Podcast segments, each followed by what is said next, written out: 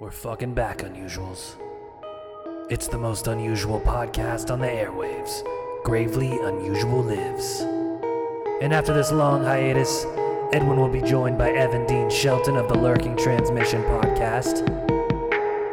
They have two very special guests from the underground Jared of Death's Head Press and Sam of Weird Punk Books. They're going to discuss the horrors of indie publishing. And there's also a special presentation of Jared reading excerpts from the most forbidden, unspeakable tome.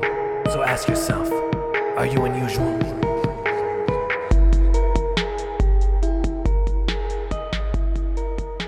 Uh, what made you decide that you could be a publisher, and when did this occur to you? Uh, I can go first. I've kind of a weird. I'd always wanted to be in publish or like run some kind of small press for years.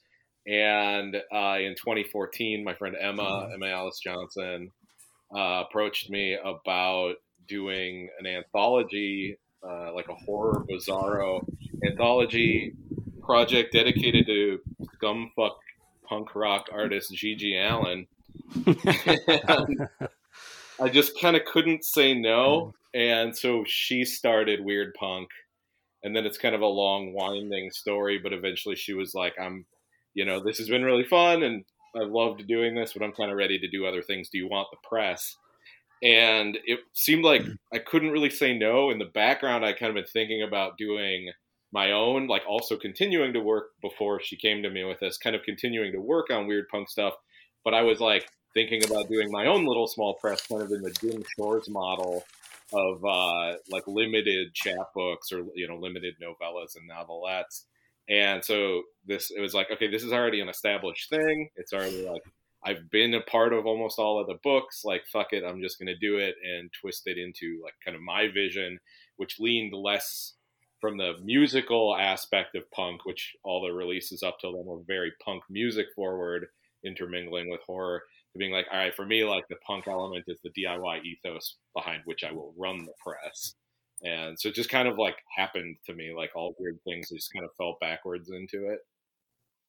Right on. Cool, man. Cool. And when was that? Uh, like, when did it change hands from the original founder to you? Uh, 2018. Yeah, at some point in 2018. Gotcha. Okay. And so, when did she or the two of you start it? 2014 was when we first conceived the idea, and that GG Allin book came out in 2015. Gotcha. Okay. Okay. And how about you, Jared? Oh man, uh, unlike Sam, I, I never really wanted to. Uh, never the thought of being a publisher never crossed my mind. Uh, so I mean, I was just I was just hanging out one day, and uh, there was a book that I wanted to read uh, that didn't really exist. You know, it was a book of horror stories based on the Book of Revelations. You know, and I and there wasn't one out there that I, that I wanted to read, so uh, I started uh, emailing authors just to see if they would be interested in doing one. Uh, and most of them were like, "Well, you know, like who the fuck are you? Why would we want to do a story with just some random dude?" So, uh, so I talked to my buddy uh, Patrick, who I invited to the that's Patrick C. Harrison III. He's my partner in Death's Head Press. Uh, and we just really decided to say, well, we're going to have to start a press. You know, we're going to have to have a name to go with it. Uh, basically, we we just started Death's Head Press in 2018 on the premise of that book, which also won us a Splatterpunk Award for Anthology of the Year, and that's and Hell Followed, and that's really how we started.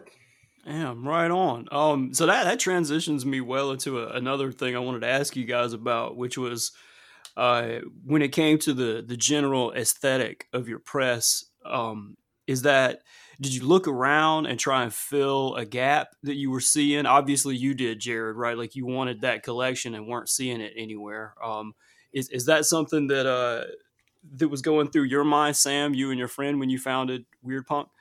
Yeah, definitely. Like her vision was very much where punk and weird fiction collide, like various forms of weird fiction. Just like putting those two things together, let's do books like that. And, you know, I, mm. I pivoted a little away from that. And my vision now is more just like publishing weird shit that I really like. right. Yeah. kind of fits in a nebulous zone of I call it weird horror, where it can take elements of any number of horror subgenres, uh, but like the emphasis is on like good storytelling and whatnot, but also that it's weird, it's kind of twisted a little more in that you know 80s VHS cult horror vein. I always want stuff that's like a little. It's like it's not the the standard tropes. It's like the weird shit, like Society. right. Yeah. Cool. Cool, man. And uh, so when you made that shift for Weird Punk, do you Uh, like? Did you get any pushback on that? Did you did you have supporters and followers who maybe wanted more of that musical aspect and wanted you to stick with that, and were kind of unhappy with you changing the direction, or or do you I think everything moved copacetic?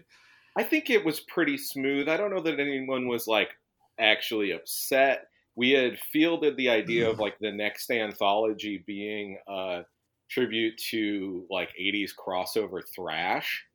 And we Oh, had kind yeah. of dropped little bits of that on the, you know, on our social media and stuff. And then when that didn't happen, I think some people were disappointed. But I, like, the first thing I did when I took over Weird Punk after finishing the book I'd been in the middle of for Zombie Punks Fuck Off, the next thing I did was the David Cronenberg tribute anthology, which lost to Death Head, Death Head's press, Death Head presses, uh, and Hell Followed for Splatterpunk Award. Uh, Sorry. no, no, it's cool. I like to think we were the dark horse in that race, but you you, you beat us fair and square. But we, uh, but that was kind of my pivot away from like, okay, what are other things I love, and like Cronenberg and just kind of that high strangeness and body horror stuff really speaks to me. So it's like this seems like a like a sensible move to do another tribute anthology, but pivot it into this other realm of things that I like that I kind of figured the fan base would still appreciate. cool. Gotcha. Gotcha. Yeah, we had a uh, we had a King Diamond anthology that we were gonna do that that uh, has died on the vine for now, but we're planning on revamping it. Oh, was- what's what's the story with that? Why why is it stalled? Uh, it, it's just one of those things, man. Uh, you get to working on certain projects, and they just take on a mind of their own and just take over. And Right, right. Sometimes things that, you, that aren't really solid, that haven't been, they're not in a phase of planning that you you can't stop it. They just get uh, they just get pushed back. It just happens. Right. I'm glad yeah, to know that's still like a potential thing because I was really excited about that as a massive Mercyful Fate fan myself. well, I mean, it's still ongoing. We switched it over. Uh, I don't know if you're aware. I've got another press, Stygian Sky Media, which we do a little less extreme, uh, and we focus on musical stuff. So uh, we sw- transferred it over there. So it's going to happen. Just Cool. uh, it's going to take a bit. Cool, man. Yeah, I'm psyched about that too. I, I want to submit to that, man. Well, my yeah, partner, yeah, definitely. Jeremy Wagner, you know, he's he's a musical icon. You know, he's the guitarist for Broken Hope, uh, very prominent death metal band, and Right, he has yeah. the ends that we can actually get King Diamond to read and approve it. You know, and maybe put a blurb in there, maybe sign a few copies. So we're kind of waiting on that to try to get that going. Fuck yeah, man. That's awesome. That's so cool. Yeah, I mean, we, I mean, we'll do it if we can get King Diamond involved. We'll do like hardcovers and all kind of shit of that. You know. what I Oh mean? hell yeah, man. That'd be awesome. Be Hey, awesome. uh, Edwin, maybe we should uh, maybe we should just have Sam and Jared sort of give us a breakdown on each of their presses and and their vibe, you know, before we move forward. Because I think we're kind of talking about shit like people are already up to speed, and Yeah. maybe we should give maybe they're some- not. Yeah, maybe we should give them some setup. Um, so uh, whichever one of you guys wants to just like sort of give us a a blurb about your press, um, go for it. Fucking go ahead, Sam. Man, you are on fire right now, so I think you should take the lead. Well, Thank you. Uh, yeah, I don't know. Like my basically my mission with Weird Punk is just to put out books that I love. so it's it's like kind of hard to really explain to people what the press is, but it's definitely like a lot of body horror, uh, a lot of horror that kind of like I said blends genres where it'll be I don't know, like I'm very interested in stuff that's like, oh, it's splatterpunk, but it's set in a folk horror setting. I haven't published that book, but somebody write that book and I'll publish it. Uh, but just stuff that crosses those little subgenres. I don't know. Yeah, that's just I just like publishing the shit that speaks to me, and that's kind of my main goal is to never publish something that I don't love. Like I won't publish something just because I think it'll make money, uh, which is probably the, the wrong way to approach a business. But I truly believe in like I will only put something out that I like fucking 100% believe in. Uh, but Right. that's been a lot of body horror. There's some other stuff too, you know, just weird fair, shit, yeah. just weird horror. Cool, cool. Right on. Well, I guess uh, Death's Head Press is pretty much uh, dedicated to the more extreme uh, horror or splatterpunk.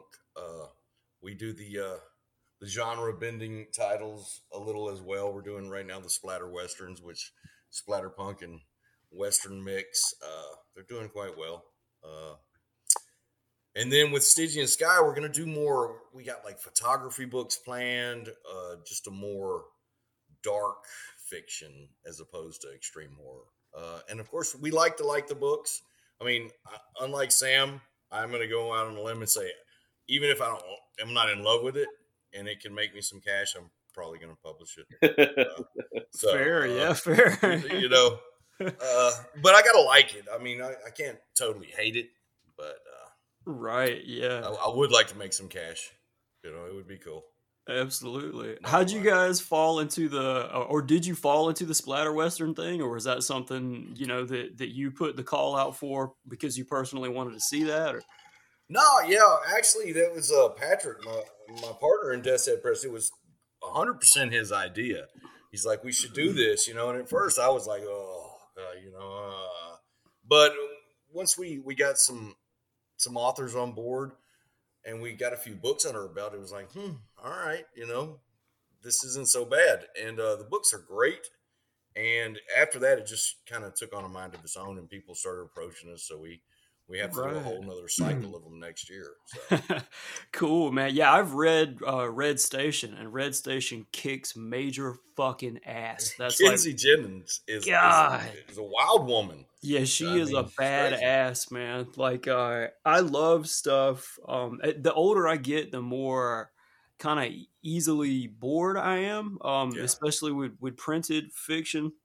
I'm in the habit big time of listening to stuff, you know, while I'm at work at my day job. I, will listen to stuff whenever I can to get through horror fiction, but if I'm going to sit down with a book, like it needs to kick my ass, you know. Right. And uh, man, hers was like it felt like my favorite kind of movie. You know, it was like 80 minutes, no fucking filler, just nonstop.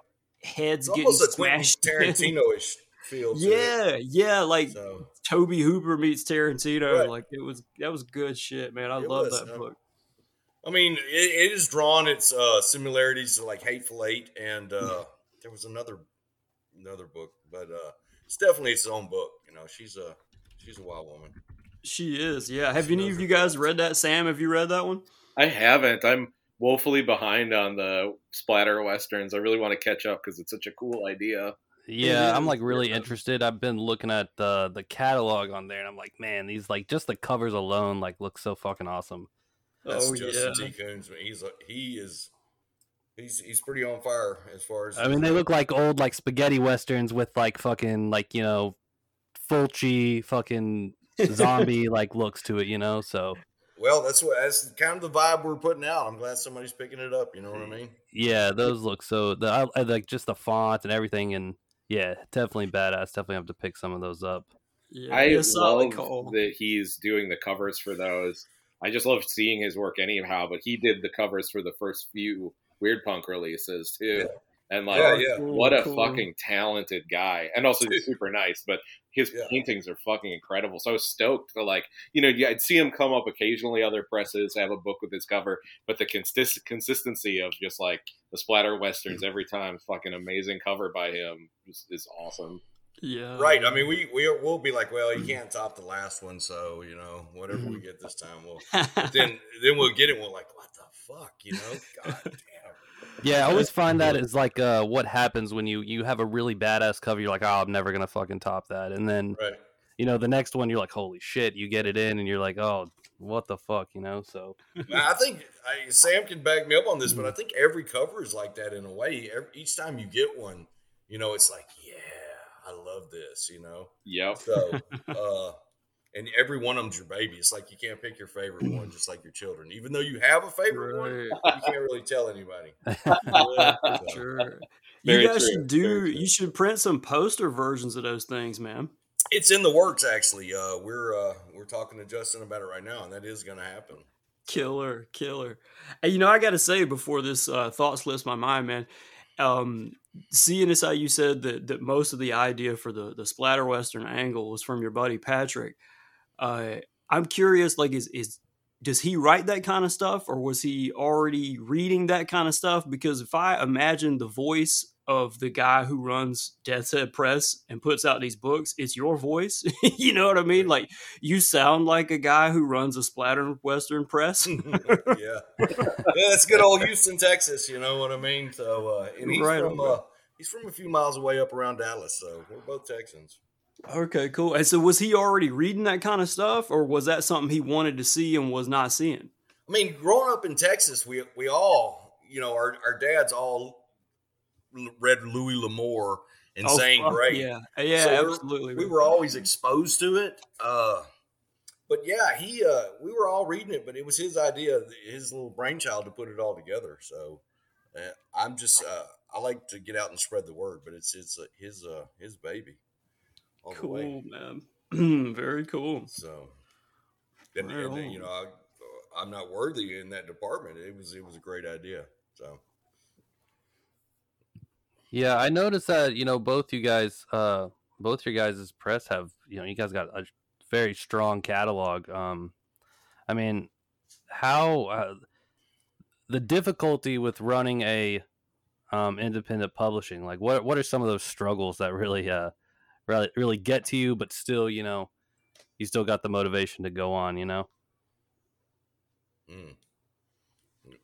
you you gonna take this one first You, again? you Sam? can feel free to go first. All right, so I mean, just seeing what we can, what we're capable of doing, really keeps us going. You know what I mean?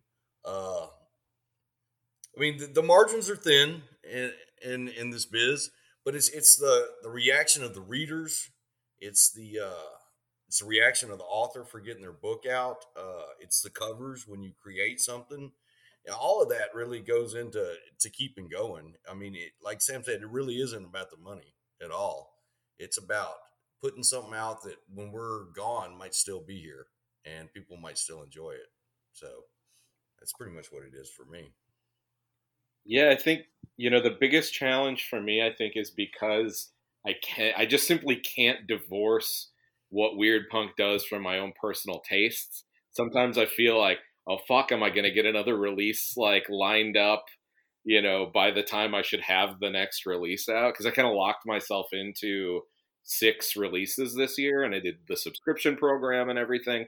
So I'm really like every even month, like a book is coming out and I haven't done a like fully wide open submission in a long time just because that's its own kind of monster. Uh, but so that's why I started doing the, the like send me a pitch and if I like it, send me the thing. Just because it's like I'm literally one person, I don't have the time to sit through you know a hundred or hundreds of novellas. Oh yeah, that's I mean, short stories are hard enough alone. You know. Right? Yeah, absolutely. It's that is like brain melting. And you want to be right. You want to be present for what you're reading. You don't want to approach it being like, "I'm fucking exhausted. I've already read like three other things today." You know, you, want to be like with it and really like focusing on it to see if you like it. So I, I think the struggle always for me is like finding the thing. Like, what's the book? What's the book that I fall in love with? Because I I just have this weird thing where it's like, if I'm gonna do this, it's a thing. It's like a passion.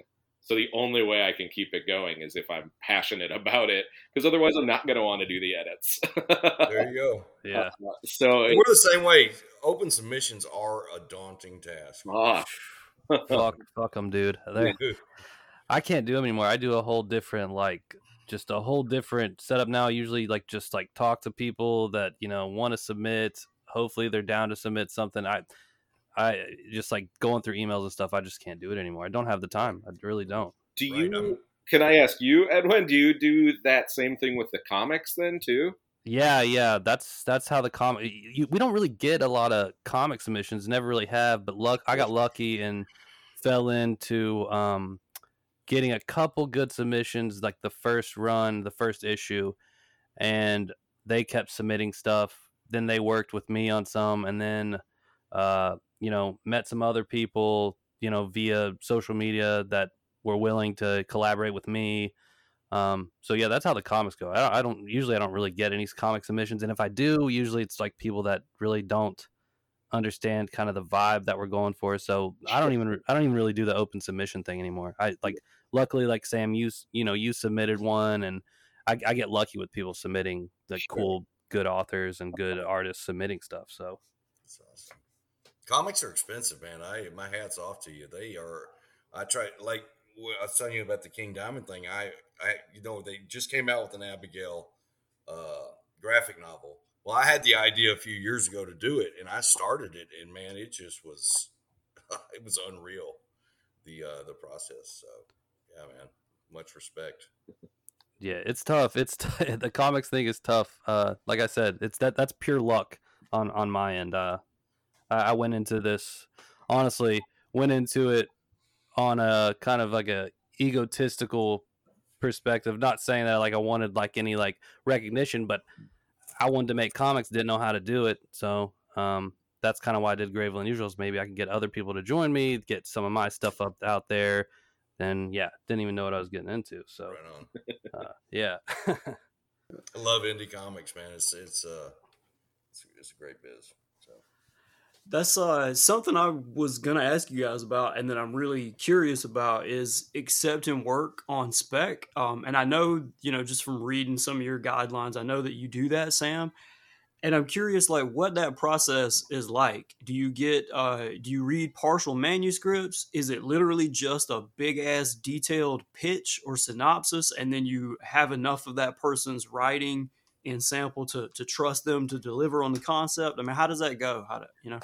I actually don't accept anything until I have the manuscript and I like it. Ah, okay. My okay. my process is I do uh, basically an elevator pitch or like just back cover copy. Like write me the back cover copy for your book.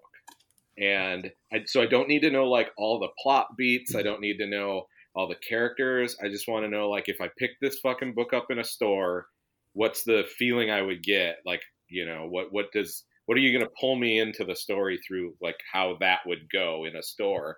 And then I also ask for if people kind of know uh like tones and atmospheres and influences just so I can kind of wrap my head around what I'm like getting into. Is it, you know, like it's a very Kathy Koja thing. I'm like, cool, we're good. I'm probably going to want to read it.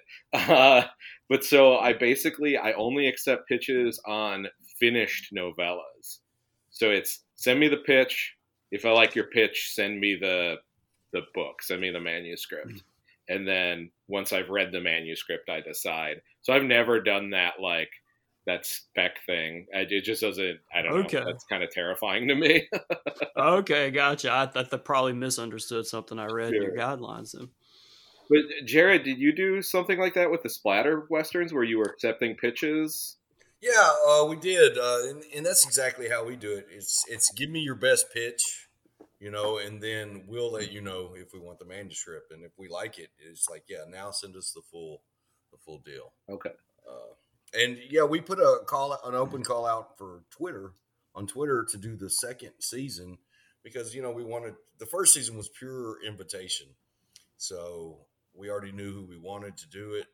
But the second one, we wanted to let some more people in, get a different, fresh voice for the the whole series, and uh, we got that. So it was cool. I mean, I must have got oh, 500 pitches. Jesus. Yeah, it was Yeah, man. it was rough. I didn't know what I was in for at that time, uh, and and then I promised. Uh, I was like, I will answer each one of these back, and it just got to where I couldn't. You know, I Shit. it was it was so many, so many. Are you on like every social media, Jared? Where or do you have a main spot that you're talking from? I mean, Twitter's our main spot, but uh, we just had this this our Dead Inside book blow up because some TikTok uh, chick uh, did a TikTok video over it. So uh, I just made a TikTok account. So uh, that that may take over. I mean, Gotcha. dude. I mean, we literally it blew up. It was unreal, and it's just from one little video.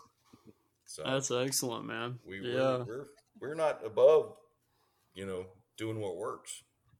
right on, man. So. It's uh, But it's Twitter's our main gig. Okay. It's been kind of slow going for us. You know, uh, Edwin and I are, are putting things together for this black metal themed anthology. And, um, you know, I, I'd love to say that we were getting so many emails it was too much to pick through or a pain in the ass, but it, it ain't like that at all. they like that. Well, I mean, count your chickens because I would rather go for quality over quantity any day of the week. I mean, oh, True. true. Yeah.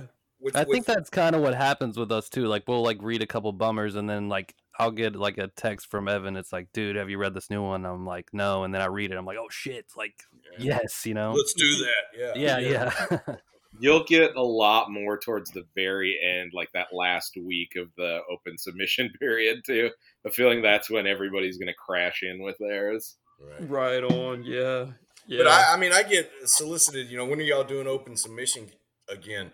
I mean that that maybe never. You know, uh, because it's just that tough. Right. Yeah. Well, I guess that's the position you want to be in, right? Like you want to be where you you have a name and a network of connections that you can you reach out to the people you want. Right. I mean, and and and it, you can't help but feel like you're being a bit snobbish. And Yeah, it's Not sure. the, it's not the intent at all. Uh, it's just, I mean, it's almost a, a price that goes hand in hand with becoming a little bit successful. You know, Right. You kind of have to go that that route. You know, you still get unsolicited manuscripts every day too, Oh, yeah. which is aggravating. Yeah. It's very aggravating. Yeah. I mean, you want to be nice to everyone that that takes the time to reach out to you, but at some point, you know, even at cons, I mean, I'm, I've got this little three-page uh, thing that somebody handed me in Kansas City. We just did Crypticon there in uh, Kansas City, and uh, I mean, this is the worst thing I've ever read in my life. Really, it, it literally is. It's it's called Feast of Infants, and uh, and it's it's about this. It's a dude, and he's writing in it like he's a chick, and it's just like, oh my god, I could never publish this. I mean, it is. It, Yeah. it has incel written. all over it. I, promise. Oh, yeah. John Wayne Comunale was over at the house uh, earlier today. We said he said you should read that on uh, on the podcast tonight. So I promised him that I was going to read y'all some sections out of this uh, show what publishers actually have to go through in order to put a book out. You have to go through this kind of stuff. So, oh yeah, go for it, man. oh, you would y'all like the first page? I told him I'd do three passages. Oh So, yeah, please, yeah, yeah. please. All right. All right. I'm, I'm, and I'm not going to give the dude's name because I'm not here to dox anyone. So, and I'm not making, if the guy's out there trying, I'm not knocking him. Okay. So before this goes there, please don't cancel me because I'm making fun of this dude's writing because it's, it is laughable. So here we go. So, all right. Surprisingly, it was a lot for an old biker. He was he had to be at least 60, but fuck, he was hung well over 10 inches with the girth to make it erotically wicked painful. When he shot his load in the back of my throat, I fucking gagged like a privileged little Catholic schoolgirl with daddy oh, issues. Oh, I forced myself to swallow it all, even with that huge old white cock deep in my loose whore throat. Ho, right. ho, ho, ho, ho, Oh, ho, ho, ho. That's only that's the third paragraph in the fourth paragraph. Oh gets yeah. That sounds like a hustler like uh fucking Dude. story or some shit. Like a Yeah. hustler vignette. What the His fuck? like- letters. with my wife, my wife actually, because I wasn't going to read it at all. She's like, Jared, you have to read this. I was like, I don't have time. I'm not reading that. You know, she's like, you're going to have to read this. So I hmm. thought, all right, something good, but it was just so bad. So bad. And this guy really took up a lot of our time. He was like, he was one of those insistent guys at a con. You walk down to the other end of the table, and then he's following you up and down the table. And It was oh crazy. yeah. The best Yeah. Is when you invest that time in somebody at a convention and then they don't fucking buy something. He didn't buy anything. Oh my he, did not God, even, yeah. he didn't even pick up a book, bro. Oh, Oh yeah, man. So fuck I mean, that. uh, he was not the only guy to do it at this convention. I had a guy come up with a binder. I was like, oh no, he's got a binder in his hand. oh fuck. so yeah, but and and again, I'm not knocking these guys. At least they're out trying.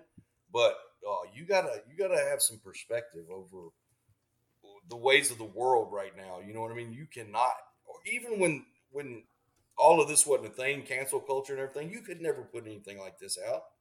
Except in Right. hustler letters. Yeah, yeah, exactly. Right. This is, yeah. this is beyond Chuck Tingle. You know what I mean? This is way. This is. Whew.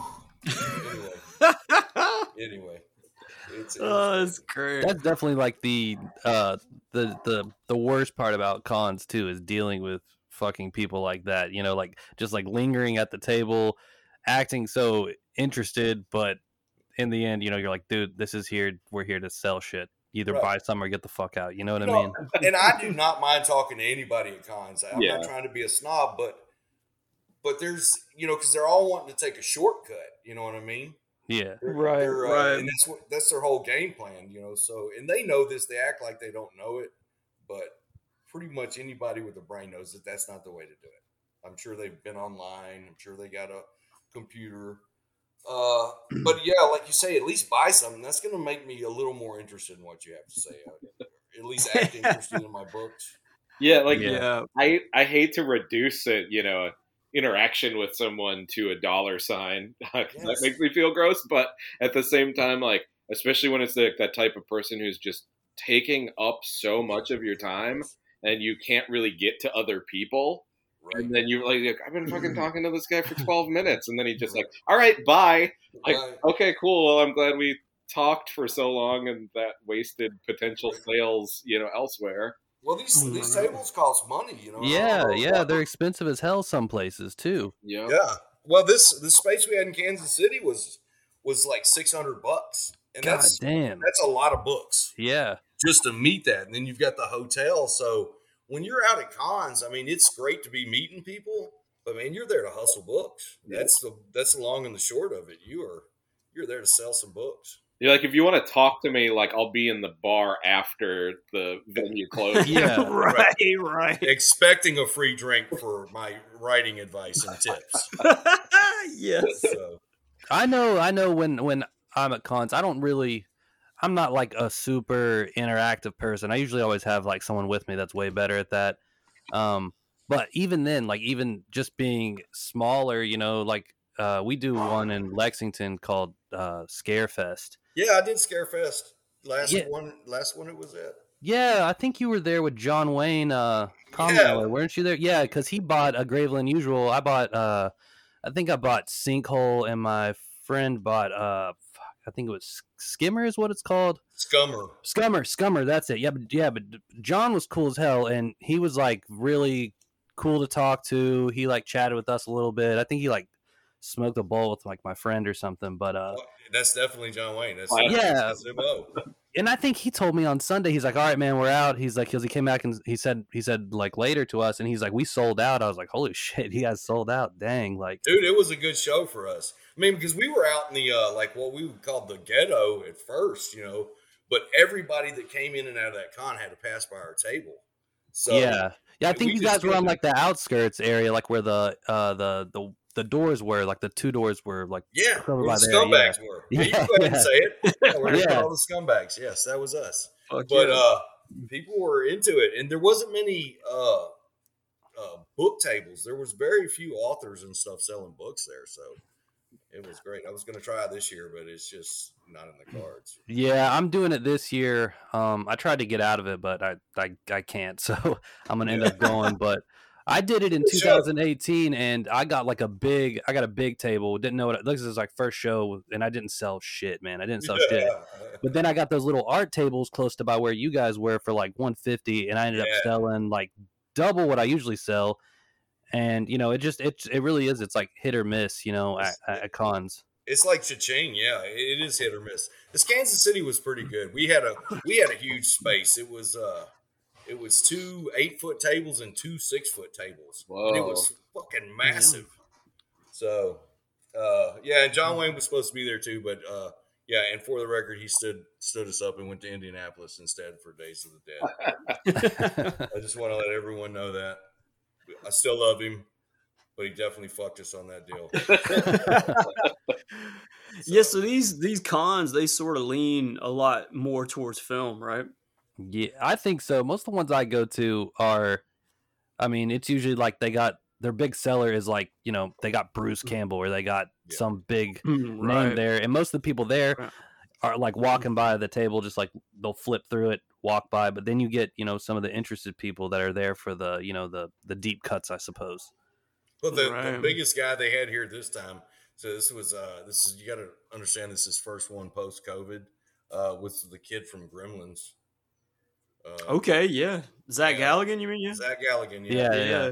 that was the biggest, uh, and Vinny Appice from uh, you know the drummer. that's Black interesting. Yeah, he was there. Uh, but that was it. The, and Billy Zane. Sorry, Billy Zane. Oh listen this, man, Billy Zane. Billy Zane was there. But Billy Zane's always there. If you don't go to a con and see Billy Zane, you are not going to the right con. so, Yeah. uh, Billy Yeah. Zane. He's, uh, good dude. So I know. always T-shirt Joe. T-shirt Joe is at every con you ever go to. So here's a shout out to Joe Garcia from Fast Custom Shirts. Oh shit! Right on. Yeah, he's there all the time. Ten dollars shirts. Excellent. That sounds like the place I would be. It is, and he always is willing to swap books for shirts. So that's why I have so many cool ass T-shirts. Nice, very nice. um, have you guys noticed, as you know, indie publishers yourself, this sort of trend in indie horror towards the novella? That's- and uh, do you think that is directly related to like do you do you think that is horror film has uh, influenced literature so much that we've now like the pacing and the timing of stories now just sort of kind of meets what a film feels like. Does that does that seem you know you guys noticing that? I definitely like the novella thing. Is uh, that's all I do other than anthologies. I don't publish novels. I publish. I, I prefer the I prefer novellas a lot of the times just because they're, you know, um, I, I like I like a quick read. I like something I can pay attention to. I like something that is, you know, um, I mean, I'll I'll I'll, I'll read some other like you know, longer stuff, but like I don't. I, that's why I like the. That's why I read a lot of weird punk is because I can, I can you know knock out a book in a, a few days, and you know, and it's enjoyable. You know. yeah, Right. yeah. That's Right. like the reason I do novellas like exclusively other than anthologies is because as an editor, uh, editing longer work is fucking exhausting, and I I'm honestly sure, just don't yeah. want to do it. I'm like twenty thousand to forty thousand words is a comfortable zone where like on the forty thousand end I can do it in a few days, like really a really deep like edit. On the twenty thousand end I can probably do it in a day. But like you you get fatigued. At least i do. I get like my eyes get tired. My is like sitting there for hours going through you know super close detailed eye trying to not miss anything. And you're doing it Right. multiple times right? I'll go through the book several times to make sure they're as clean as i could possibly make them and then you still you know usually miss a thing or two uh, but I just, I just Right. like it's exhausting. Thinking about doing like an eighty thousand word book makes me not want to publish. well, I'm lucky I don't edit our stuff because I, I mean, I just sent our editor a hundred and sixty thousand uh, word book, and I was like, Woo! oh, I would hate to do that. Oh my! yeah. So, right on. So you're the only reader and editor at Weird Punk, Sam? Yeah, yeah. It's Weird Punk is just me. There's no one else. It's me and the authors I publish. You know, working on that stuff together when when we're doing a book. But I do everything. I do the I fucking do the mail order like for the web store. That's all me. Like I, mm-hmm. you know, I edit. I So do I you ship everything out of your house? Like, I do you like have like a boxes of books and just ship them out every day? Yep, I, I literally like anything you buy in the Weird Punk web store. Like I have packed and handwritten the address on the end. Same here. Yeah, Same here. I've got God. my, I'm looking at look at my Rollo thermal printer right now sitting next to me. yep. Uh, so Very cool, man, that, man. that I, I know that is exhausting for me. Like, and I I only do 150 runs every time. You know what I mean? So I mean, I can't imagine like shipping all that shit. Well, we did the this Joe Lansdale special edition little chapbook, and we did 500 of them. Uh, and I took pre-orders, so I, I was just I wasn't really paying attention to the web store, but when I looked and the books finally came in, I mean there was like 300, you know, that I had to do immediately, and it got really good. Right. The post office were like giving me the side eye, like. Yep. oh, Oh, yeah. Yep. You Yeah. go in there with like a toppling stack of you know stuff you're mailing. They're like, "Fuck, I gotta check this, check this, Yeah, check this." I gotta. I, I bring in boxes, you know, and they're just like, oh Yeah. my god, you know. But luckily, I, like I said, I print the the postage here at the house because if you had to stand in line to do that, they would just not do it. Basically, Yeah, Our, yeah. Our post Oh, office shit. is sucking here lately. The USPS is not what it used to be. Yeah, Right I when we did the pre-order for Eric LaRocca's book, uh, that pre-order was easily the biggest I'd ever done, and I had to order more cases like in the middle of packing them. And, it Yeah, was- and I don't do like. I mean, I, I know you can probably do it on stamps.com or whatever the fuck, but like the USPS website, you can't buy media mail. So, so, you can. I use Shopify, and you can buy media mail. It's fucking awesome. Web. It's awesome. I should do something like that because I literally go in with, and I broke it up into clusters because I literally didn't want to show up with 300 books to then have them, you know, type in and print the labels. And but I, I brought like a hundred books one day. It was the very end of it, and I was like, I can't do this anymore. right. I'm just Well- here with my hundred books. Fucking, I'm just gonna stand here for an hour while you do this. Right. I swear by the Shopify app. I mean, it keeps inventory, it keeps costs for you, uh, and then you can go in and you can do any kind of shipping you want: FedEx, UPS, DHL. Uh, that that's how the Big Cartel app is. That's or the the website that I use. I just use Oh, Big yeah. Cartel, and you can use Media Mail and yeah, all that shit. What? uh it even Yeah. gives you a discount if if you've got an account. You know what I mean? Yeah. So- Yeah. I use I use Square uh, just because then it's integrated for like doing shows, right? Everything. Yeah. Uh, so I use Square, but I I wonder I could probably figure it out. I'm just like, so I lost, I got laid off during COVID, so I don't have a job. So this is my job. But like, I Same. believe it or not, I fucking worked at a software company. But I'm like the most luddite motherfucker. Literally every morning, I just like, you know, when the packages, I hand write out the addresses. It's just, it's oh my god! it's just what works for me. I got to do everything Right. my own dumb, stupid way. So do you have labels, or do you are you like spraying adhesive on a piece of paper like I used to do? Uh, yeah, no, I just uh, I write it right onto the bubble shipment Oh, yeah. thing.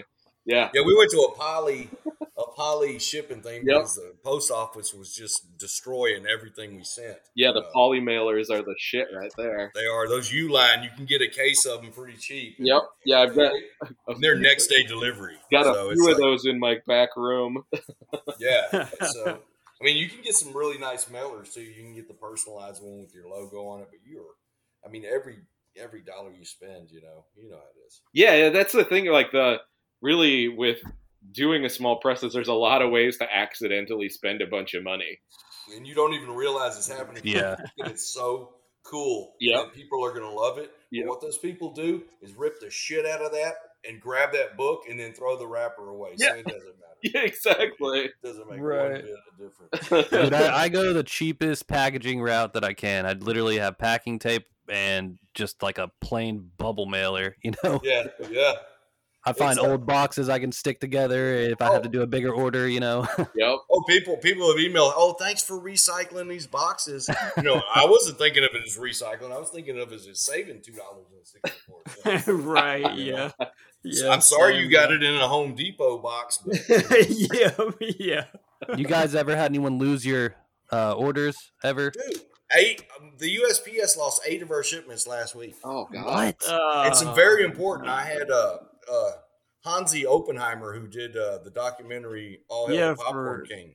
Yeah. Uh, Yeah, So, so we made a deal that she was going to send me a deluxe uh, edition of that movie, and I was going to send. I was going to get Joe to personalize a couple of these uh, these little chapbooks for her, and they lost that. So Oh, Fuck. Oh, that's that's just kind of irreplaceable, you know. Now I got to because I got to spend a whole day with Joe because we live pretty close together. Oh, And, very uh, cool, man. Yeah. And spending spending a day with Lansdale is is is pretty fucking awesome. I'm not I bet. lie. In his Yeah. hometown and his in his environment when when he's just like Joe, you know what I mean? So Right. uh, so I might have to do that again. I mean, so it has it has its perks, but it was, but losing something like that, and and and they've lost a lot of packages, and as you as the publisher, you want your readers happy, Yeah. you want them coming back, so you just got to send them another one. Yep. Yeah, I know. You got to take the the Yeah. loss on it and just fuck it, dude. one. Yeah, I that's say- what I do. Like I cheaped up.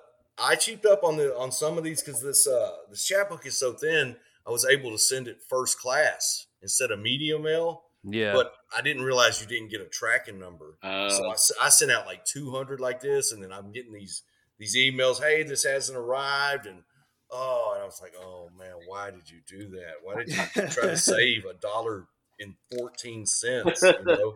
right. I, I sent out. Uh, I sent out. I got like I did a distro order in January. I got sent like twenty five copies to Maryland, which is not even far from where I live. It's like maybe like eight hours. The the package I sent it media mail in a box, you know, and it got lost.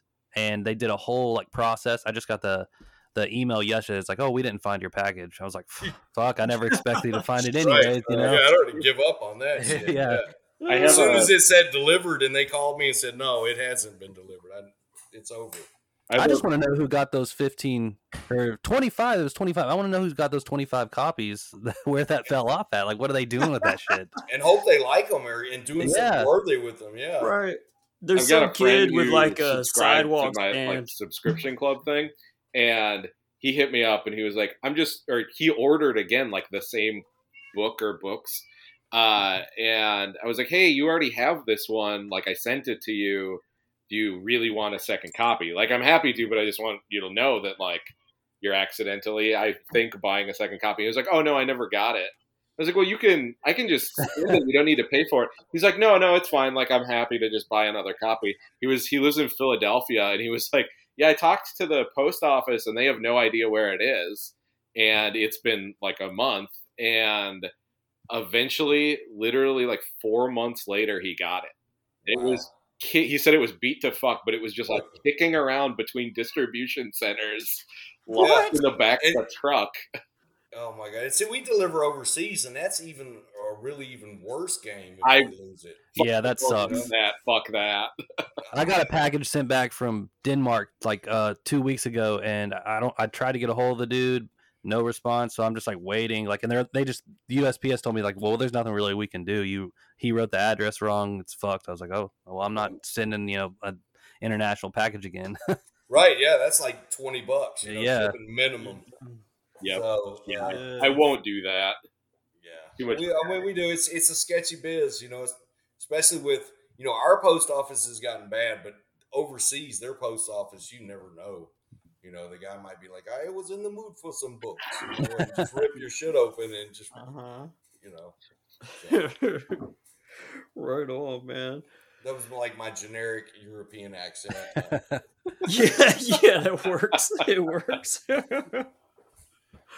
uh, so speaking of the Eric LaRocca book, Sam, that shit's doing well, right? Yeah. yeah, yeah, it's like blowing up right now. That, so also- jealous. uh, that went viral on TikTok, TikTok twice, which I think is part of why it's done so well. Uh, on top Gotcha. of I mean, just everything else, but yeah, it's. Uh, I did the numbers yesterday. I think it came out June first, and I did the numbers of all sales types, like physical and ebooks, through all the distribution networks, like all the different types of ebooks, uh, all the different countries, plus all the like copies that I've moved in the store, and it sold sixteen thousand copies, which is just fucking mind blowing. It's fucking Holy mental, shit. man. I can't Great, even like dude. it's fucking sad when I look at the highest seller below it. It's a more than chasm. It's like fucking insane how much more it's sold. Yeah. Well, some things hit at the right time, you know. I, I feel like um like Eric has a, a voice, you know, a- as a person um, and a writer that is desirable right now, that is uh, highly marketable.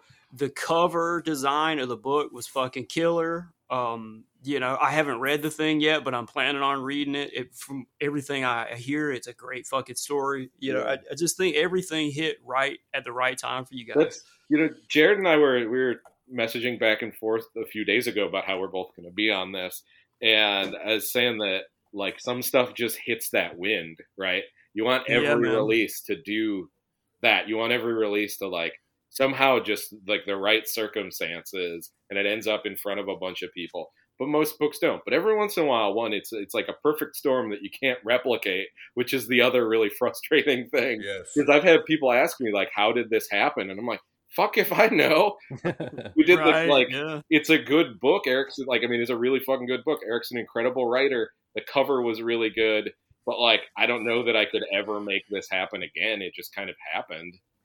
And it's that fucking TikTok. Who would have guessed, man? That shit is on fire. Yeah. Yep. Book talk yeah. is the wave of the future until they figure out a way to ruin it. right. Yeah. Oh, it won't take long. It won't take long right. I mean, they did. Facebook used to be really good, and it's it's dead. Facebook right. dead end. Oh, yeah, they yeah. trash that. Yeah, they sell uh, nothing on there. No, but Twitter. I mean, I sell a lot on Twitter. Yep. Uh, we've been lucky enough. You know, I've got Sadie Hartmann. You know, Mother Horror does the Nightworms thing. Yep. She's our publisher. She does, she runs all our social media sites, and she is responsible for doing the promotions and everything. So she pretty much has her finger on the pulse of what's you know what's going on. So, but we we totally missed this TikTok thing, but we're we're making up for it now. So, right on, man. right on. I was, I mean, I was really shocked when this TikTok video made Dead Inside because it's been out for a year, you know, and it's had some decent sales, but like I sold more in one day than it had in the whole previous year. Right. And it was like insane. Wow. So I mean, it was That's crazy. Awesome. That's awesome, man. Yeah. And you're so happy. You're like, oh, you email the author. We're like, you're gonna be rich, bitch. awesome. yeah. Yeah. So, uh, what you know, numbers aside, we don't have to talk details and specifics. But what are your most popular titles um, for both of you guys? And uh, did you expect those titles that are your most popular ones? Did you expect those to be the most popular before they were out? Mm. Uh, obviously, for me, definitely Eric's book is the most popular, and I kind of right. had a feeling that that one was going to do pretty well. Like it was going to do well. I didn't know it would do like this. Is fucking crazy. Uh, right. I think the second bestseller, like I said, like I literally just did the numbers on all the releases just because I was curious like over time how many have sold. And the second, and I kind of knew it would come in second. The New Flesh, the Cronenberg tribute, is my second oh, best-selling yeah. book, which makes sense because that has a built-in group of people who are automatically going to be curious about it because they like, you right. know, like a Cronenberg tribute, and if you like Cronenberg, you, there's already an attachment there. Uh, and then like a bunch of the novellas were all kind of roughly like really neck and neck for third. Uh, I think the wingspan of severed severed hands, uh, Joanna Koch's book, and Sabbath of the Fox Devils, my novella, were like really close in that third tier. And hers, I thought would sell, but I also knew it would alienate people. Uh, and I don't mean that as a slam. It's just a really complex, dense prose, kind of a mind fuck of a book the kind yeah. of thing that I love to read. Uh, gotcha. It was definitely a little different than any of the other books I put out, but I kind of thought it would do like it would do all right that people would attach to it, and that seems to have happened. Right. Yeah, I think that's that's going to be my next purchase and next read is that book of Joanna's because we got a submission from Joanna for our black metal thing, and it yeah. is fucking yeah. phenomenal, dude. Yeah. Like uh, they are of, such a fucking good writer. I can't wait to read that. absolutely, man. Just like the the density of the prose was nuts. I was sitting there literally like mouth hanging open reading this shit. Like, fuck, this is next level good. Yeah, they I love to work with them. I did uh I did that beautiful grotesque mini anthology that was just me inviting some you know, mostly just people I'd worked with who I'm friends with, work people I'd published with or want to publish through Weird Punk, and they were one of the people I asked, and their story in that too is like mind blowingly cool. And I'm just like every opportunity I can get to work with them, I will take it up. We're even in talks about editing, like co-editing an anthology together next year. I don't think I can say much yet, but that is and it just like an opportunity to work with them is uh, is something I will always want. They're mind blowingly talented. yeah, seriously, seriously. Whose dogs are those? Yeah, who's beating their dog? no, dude, that's my dog. He's, dude. If I'm not in the room, he like freaks the fuck out, dude. And I don't know what to do. I can't let him in here because he'll like literally eat everything. So uh, here, give me a minute. I'm gonna go check on him. He probably has to go out. Give me one second. Uh, no problem, man. I've got four Great Danes sitting in this house, so uh, Oh shit, really? yeah.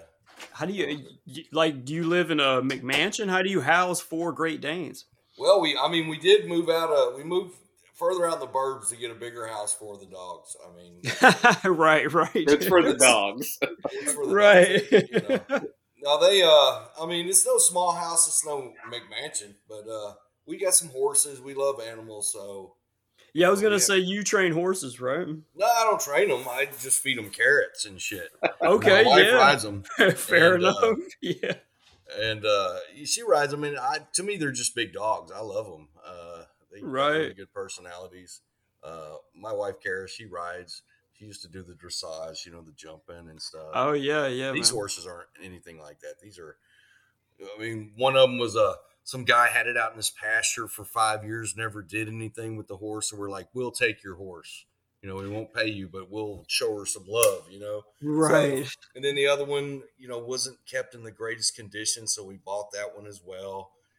And then uh, the, the other one, she just wanted. So, course, happy wife, happy life. So we bought one. exactly. Yeah. And then she's Yeah. like, "We gotta have a house to put all these horses in." So, now I'm a slave to the man for the rest of my life, unless Yeah. unless this Death's Head Press thing really takes off.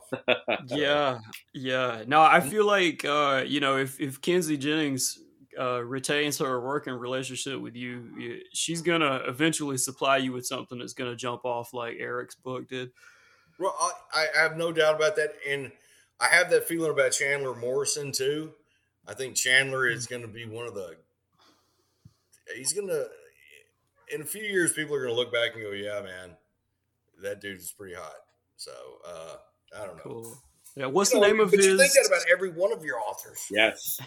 Yeah. right You're like, this is about to be a household name, bitches, and then you sell 14 copies, and you're like, oh man, what the what? yeah.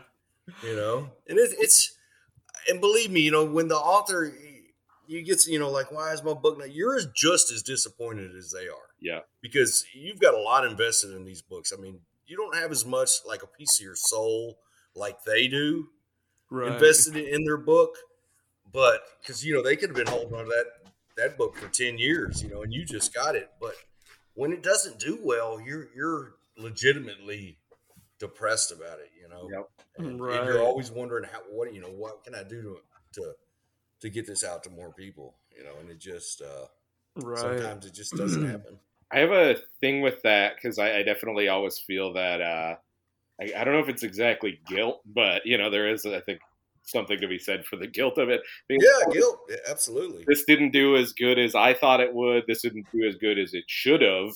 You know what was what did I fuck up or why why did it not do as well? But I have a thing. I know a lot of small presses just from what I've seen because I you know pay attention. Uh, there it seems like a lot of small presses like plug the stuff when it comes out and then unless it has a lot of organic reach they kind of stop plugging it as much i'm guilty. right? It's Guilty. always the next new thing the next new thing the next new thing which is like legitimate right? You want to be plugging your new books but i truly try really hard to keep the back catalog relevant. Not that i have as deep of a back catalog as you do but you know i just try to make sure that like i'm still plugging those books i'm still talking about those books and then i'll get waves of sales from that too uh, even in the newsletter that I intermittently do, I always make room for one of our. I talk about one of the older releases. Be like, here's why you should fucking buy this book because it's awesome. Because I publish awesome books. Uh, but I just think that a lot of publishers let stuff kind of die on the vine uh, which is a, a thing that I understand why. Right, that's just the nature of the business. It's always what's coming up next, what just came out. But I, I do think it's a disservice to those titles to some degree, where it's like you could really keep having those sales or even just little sales bumps by keeping it still in the conversation. I am. Uh, I agree one hundred percent, and I am. I am the biggest perpetrator of this. uh, you know, because we do a, a lot of releases a year, and it didn't start out. We didn't plan on doing this many releases because we wanted to give every book a lot of attention for the life for the life of the book. Yeah. Because basically, that's what you're telling this author when you sign them on is that you are going to take this book and treat it like your own and try to sell it. And uh, yeah, so I, I'm guilty of that, and we're trying. We're working on it. But good point, Sam. Yeah. I, It's, it's 100. percent how many how many books do you think you're do you know you're doing this year? Do you know what your number is? This year, I think 20 books. Oh wow. Okay. Yeah.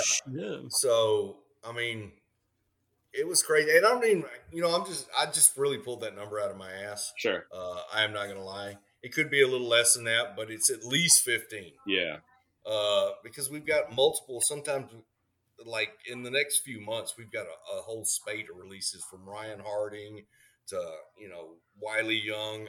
That stuff that we've been sitting on because we're doing these splatter westerns. Right. So I we don't we want to keep churning out stuff other than splatter westerns because eventually, just like zombies, it's all going to go. It all comes and goes. Right. So Yeah. and we, we mm, really don't want to you know beat it till it's dead. We want to leave kind of on the top of the game, but you, know, Right. you had so many people who wanted to do one, and you- and it's hard to say no.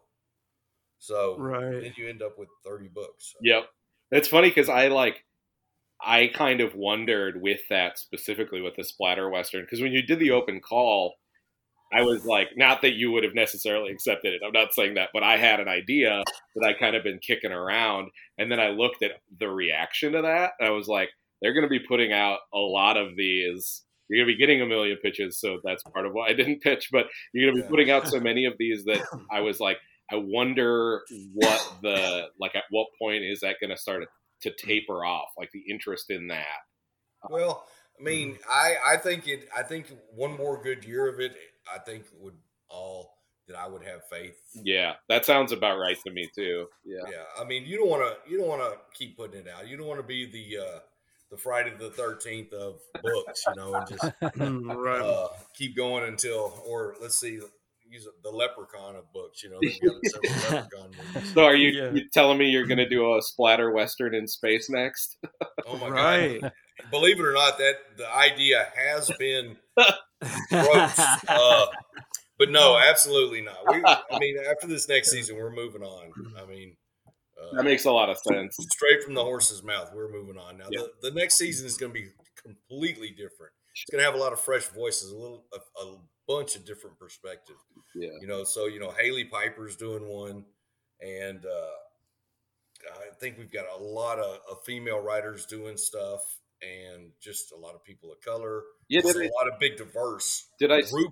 did I see that Shane Hawk was doing one too? Shane Hawk is doing one. Yeah, awesome. really proud of that. Yeah. Uh, He's great. So Ryan Harding's doing one, and that's the fun of the series is taking these authors that normally don't do westerns and seeing what they can do with uh with it. You know, Yeah. that's the to me that's the real fun. You know, uh, it's not.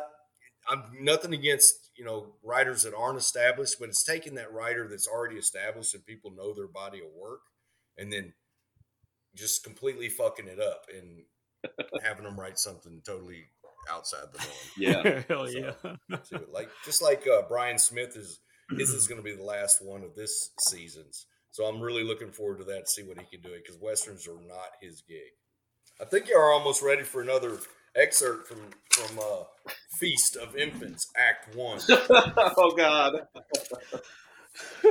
Did I? Yeah, I'm ready. I'm back and I'm ready for this. Ready for this? Let's hear it. Let's hear it. Okay, my wife. This was her particular favorite passage. Oh shit.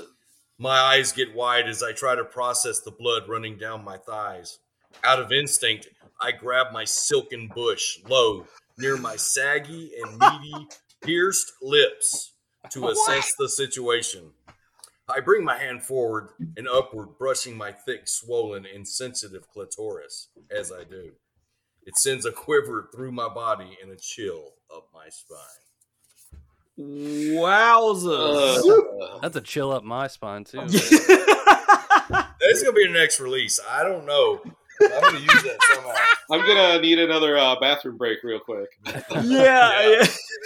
Oh my god. I don't. I mean, honestly, that is there's. I wait till I read the last one. You are gonna go, "What the fuck did you just read?" and I just want y'all to know that it wasn't me. I am literally reading from a manuscript I got. So Yes. don't blame me. Yeah, absolutely.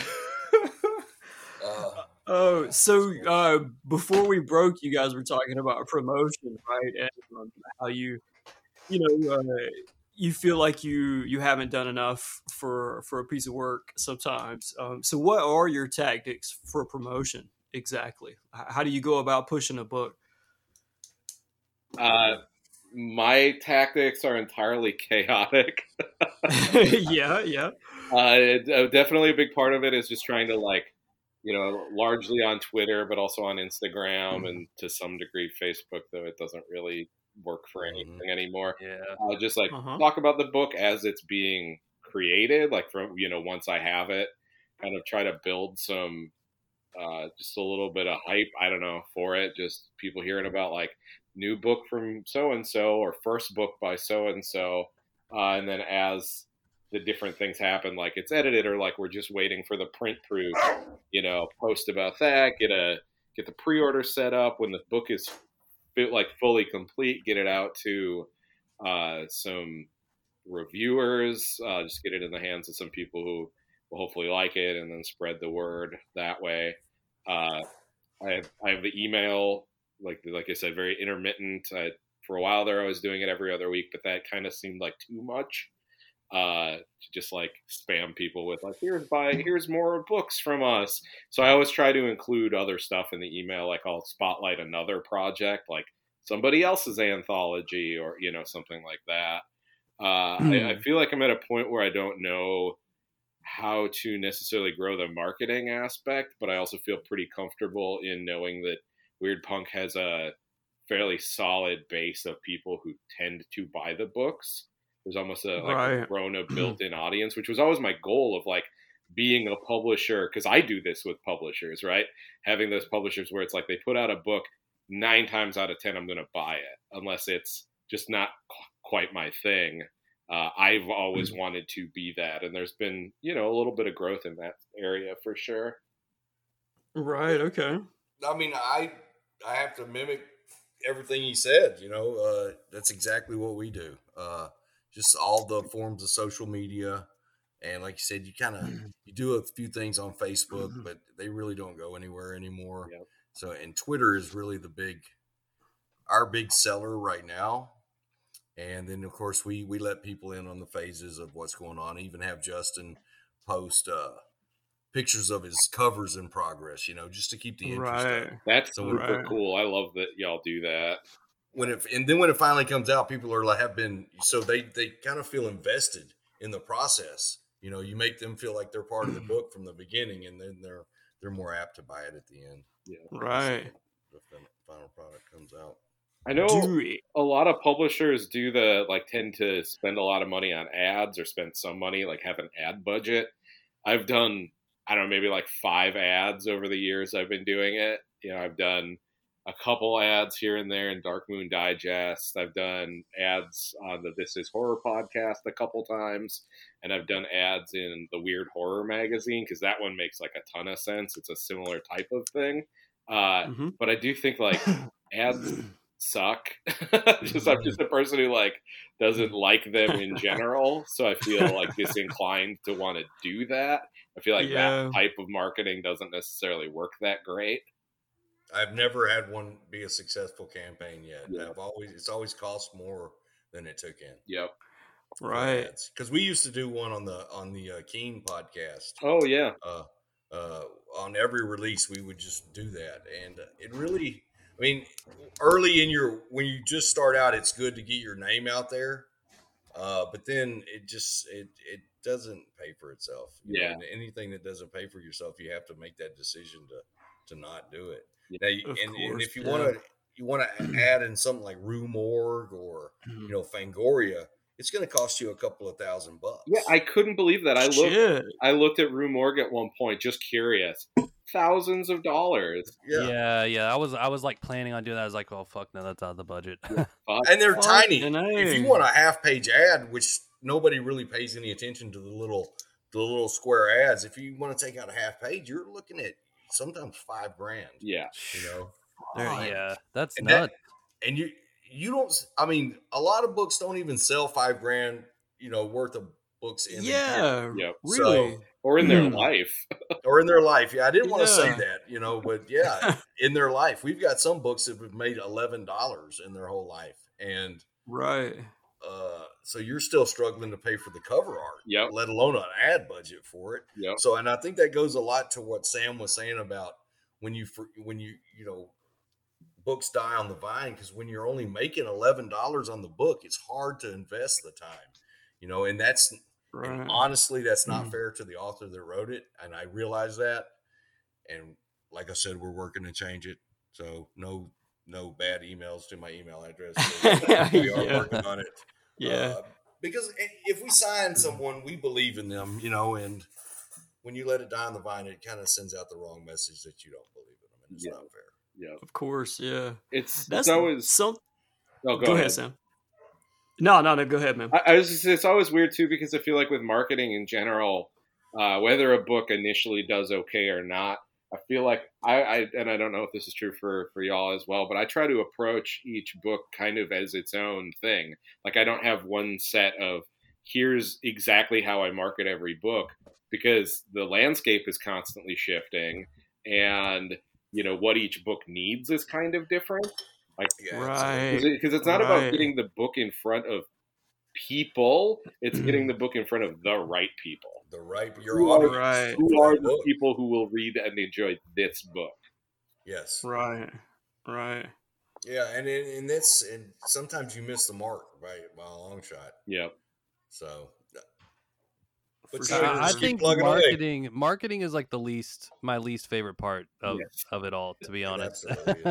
You kind of hope the book will market itself and that you'll just start selling tons of them and word of mouth will just take care of it all. yep But it, Yeah. just, it just doesn't happen like that what- very often. Right. it certainly yeah. is the dream when it does Yeah, it is. Yeah. It's like, oh, I don't have to do anything. You know, it's like, hey, do you want me to do a post? No need. Uh, I sold, you know, 300 copies of this today, which that never happens. Right.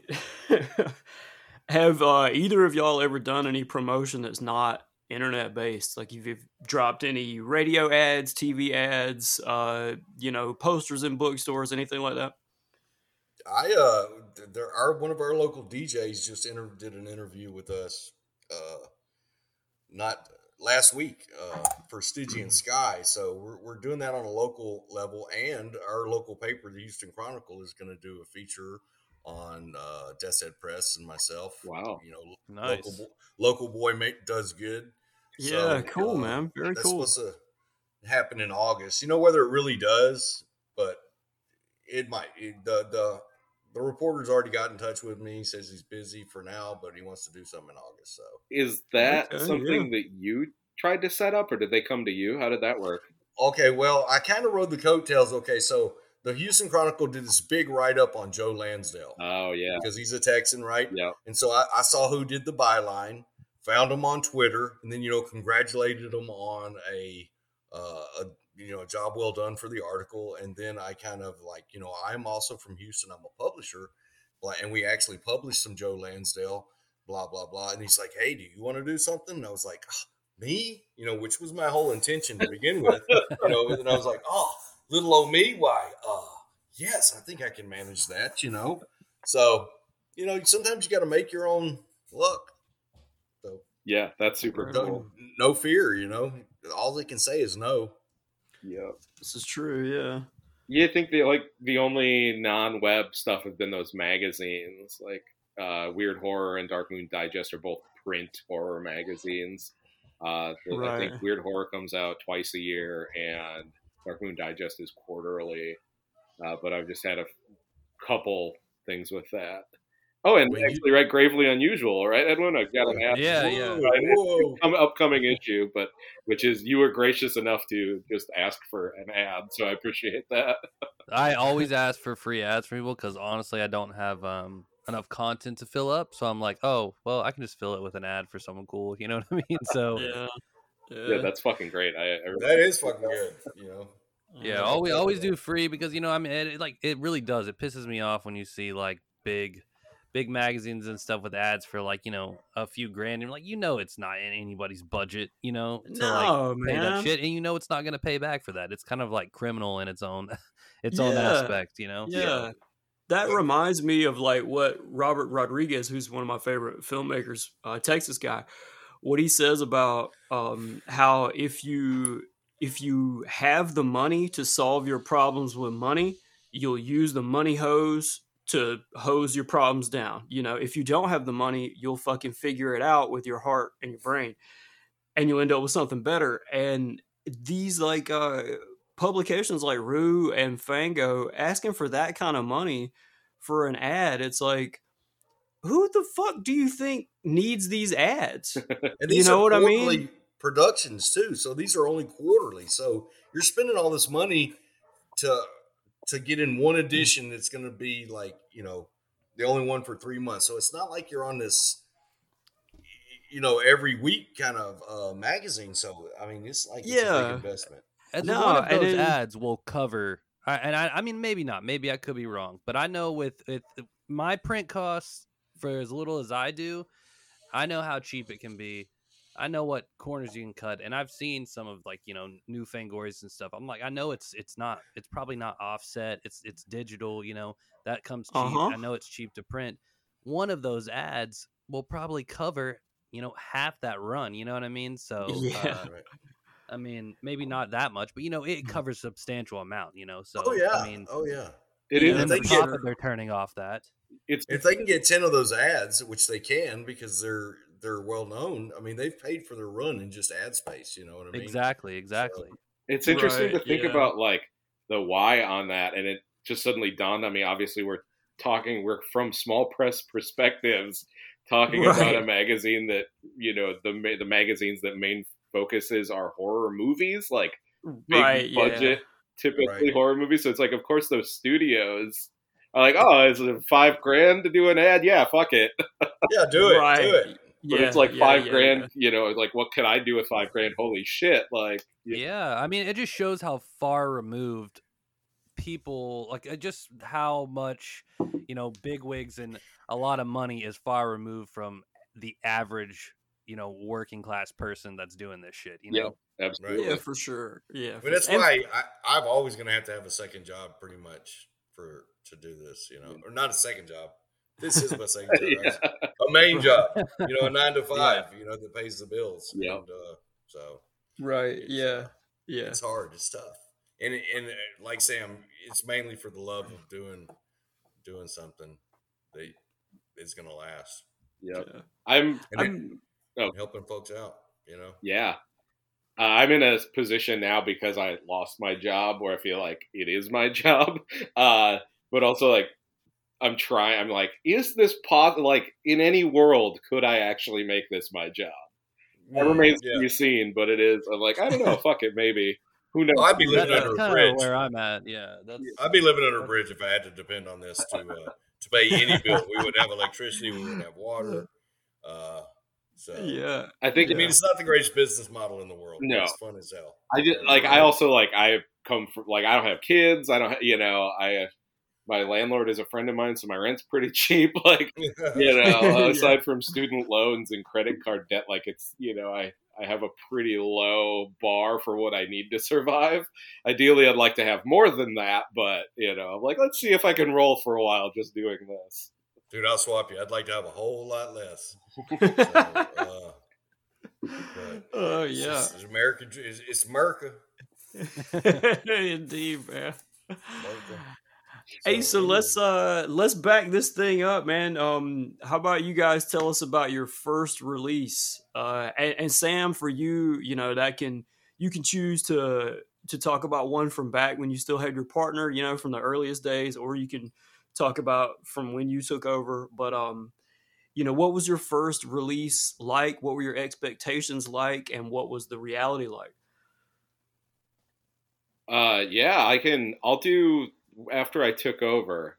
Uh, so the kind of like beta before I had my own total first release was Zombie Punks Fuck Off, which I had been. Uh, Emma was like, "You just pub, I'll just publish it. You edit it on your own."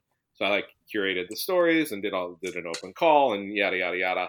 And that it was like partway through that that Emma decided. I mean, that book was a year late because my wife died and I couldn't do anything, you know. But she was a huge believer in me as an author and in Weird Punk, and so it's kind of really important for me that that project get finished. And so after about a year after she died, I was like feeling I, don't want to say like human again, but but more than what I had been feeling. I was like, I can maybe do this now. This is like a level of project in which I can do and will hopefully help me keep going. Uh, so I went to I went to Emma to be like, all right, I'm ready to like finish this. And we had already gotten the stories. They just needed edits and the art was already done. We just needed to like finish the in basically the internal. And that's when she was like, all right, I'm like just gonna hand it to you. So you can just have it and do whatever you want. And I went, I don't fucking know how to put out a book.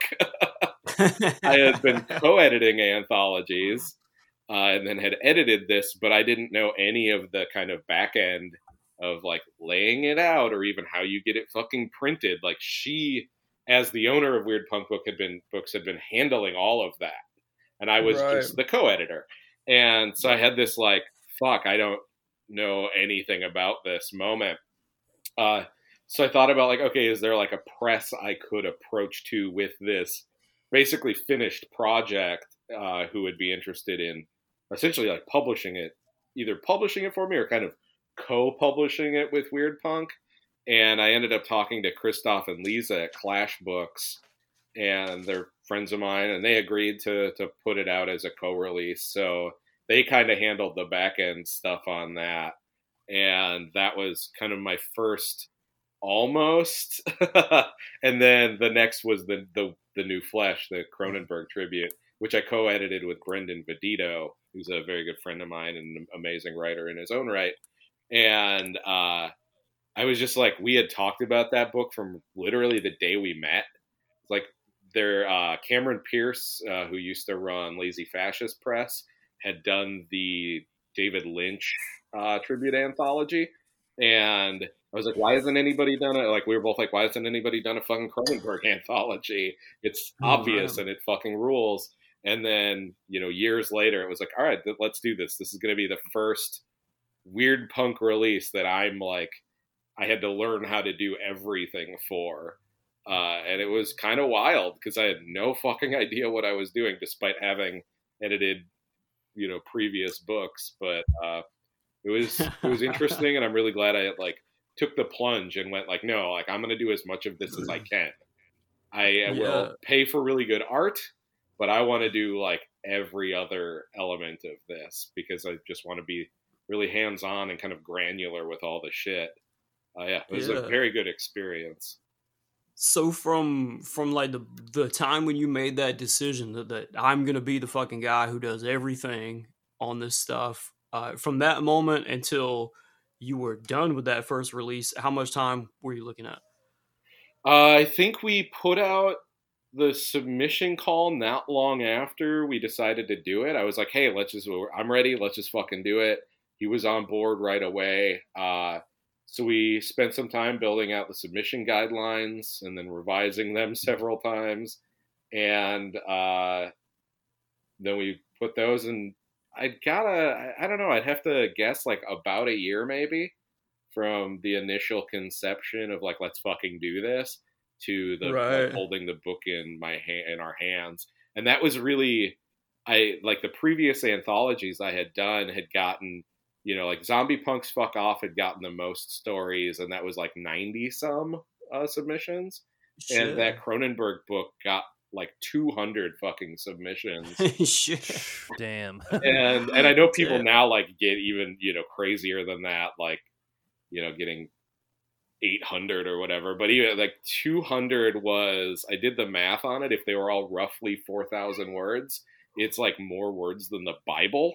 Uh, right. and I'm the kind of asshole who's like, if they submitted it, even if I hate it from word one, I'm reading the whole thing because I want to give Oh, it its yeah. due diligence. I just feel yeah, like yeah. there's like Yeah. a, I don't know. It's like an honor to read somebody's work, even if I don't like it. I want to give it the tribute that it's owed, you know, from somebody spending hours crafting a story.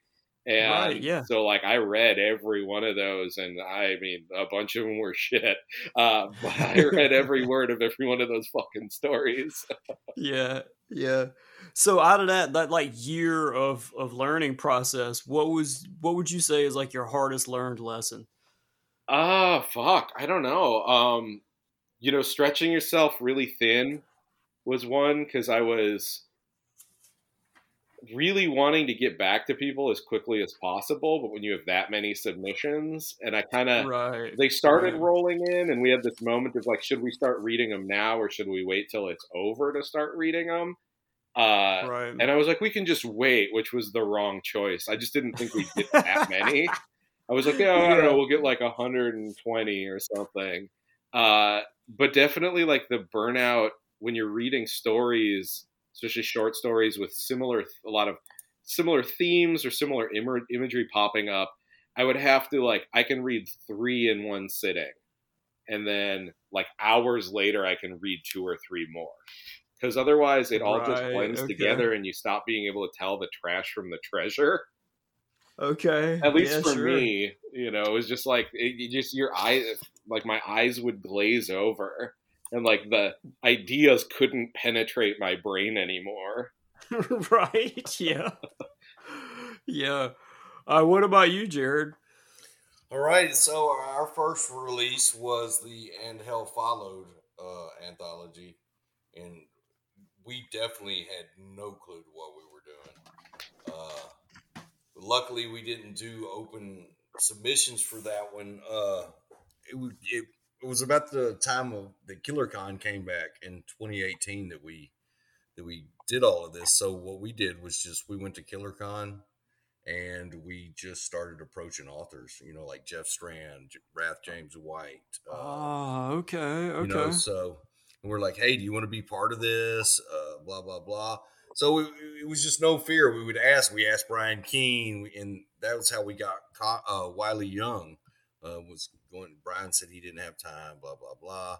So, uh, and then we got all the stories. Of course, I didn't edit them myself at all.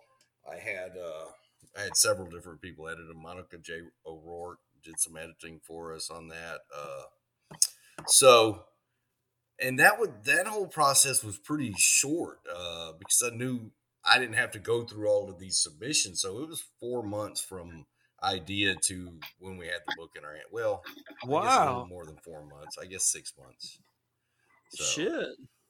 yeah, and uh and it was it's a very huge learning experience. Uh and what I learned from it, the biggest thing was manage your expectations about what you're doing because going into it, you know, we already had the hole dug for the pool out back that this book was gonna was gonna bring in, you know. right. And Right. you know, it was like, yeah, do we want the waterfall? Yes, we do. We want the waterfall. yeah. So I mean, so it got released and it sold about a hundred copies, you know, and we were like, "What the hell?" You know. I mean, in over time, you know, it's a it's a marathon with every book. yeah I mean, so over time, it's it's it's paid for itself, but uh, yeah, just managing your expectations is tough because you think everything that you're putting out, everybody else in the world is going to feel the same way as you do and want it. Of course. And Yeah. it's- It, it just them ain't the that ain't reality. So right. Yeah. uh, yeah. So and it's just don't be afraid to approach people who you who you respect and you think are kind of non-approachable, unapproachable, because uh, you know, especially in our little genre, the horror authors, they're all approachable. They all want to sell work. They right. If you're right. and pay your authors, Oh, don't try to you know token them to death. Be like, oh, we'll give you a ten dollar token payment. You know, if you want really good authors, be willing to pay at least close to uh, professional rates. right, of course, So- yeah. Or yeah. don't, don't insult them with the super low off, offer. You know, you they know you're new, so a lot of them are willing to do it for less than what they would to say Macmillan or something like that. Of course, But, right. uh, just uh, treat your authors right. And Right. right. Co-signed on that for sure. Yeah. So uh speaking of that, you know, what what kind of what kind of deals do you guys offer writers? Obviously, in the indie publishing game, you're not in a fucking position to offer signing bonuses and that kind of shit. Uh, so, what are your working relationships with authors? Um, generally, my terms are uh, there's a for print books, like all across, no matter where it's sold. For print books, I do a 60 40 split. Uh, the publisher like gets 60%, the author gets 40. For ebooks, I Uh-huh. do 50 50. Uh, I also do, you get 10 copies of the book and you get a $50 bonus when the book comes out.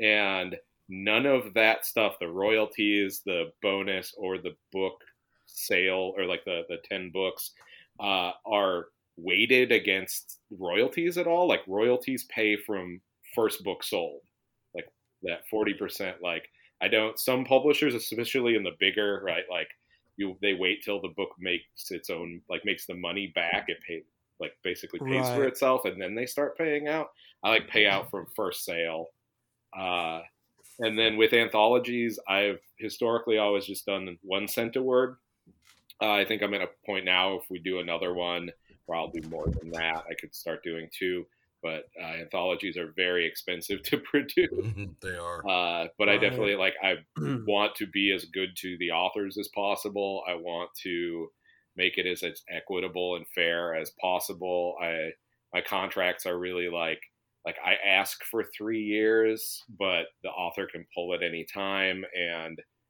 the book will stay in print in perpetuity unless they pull it.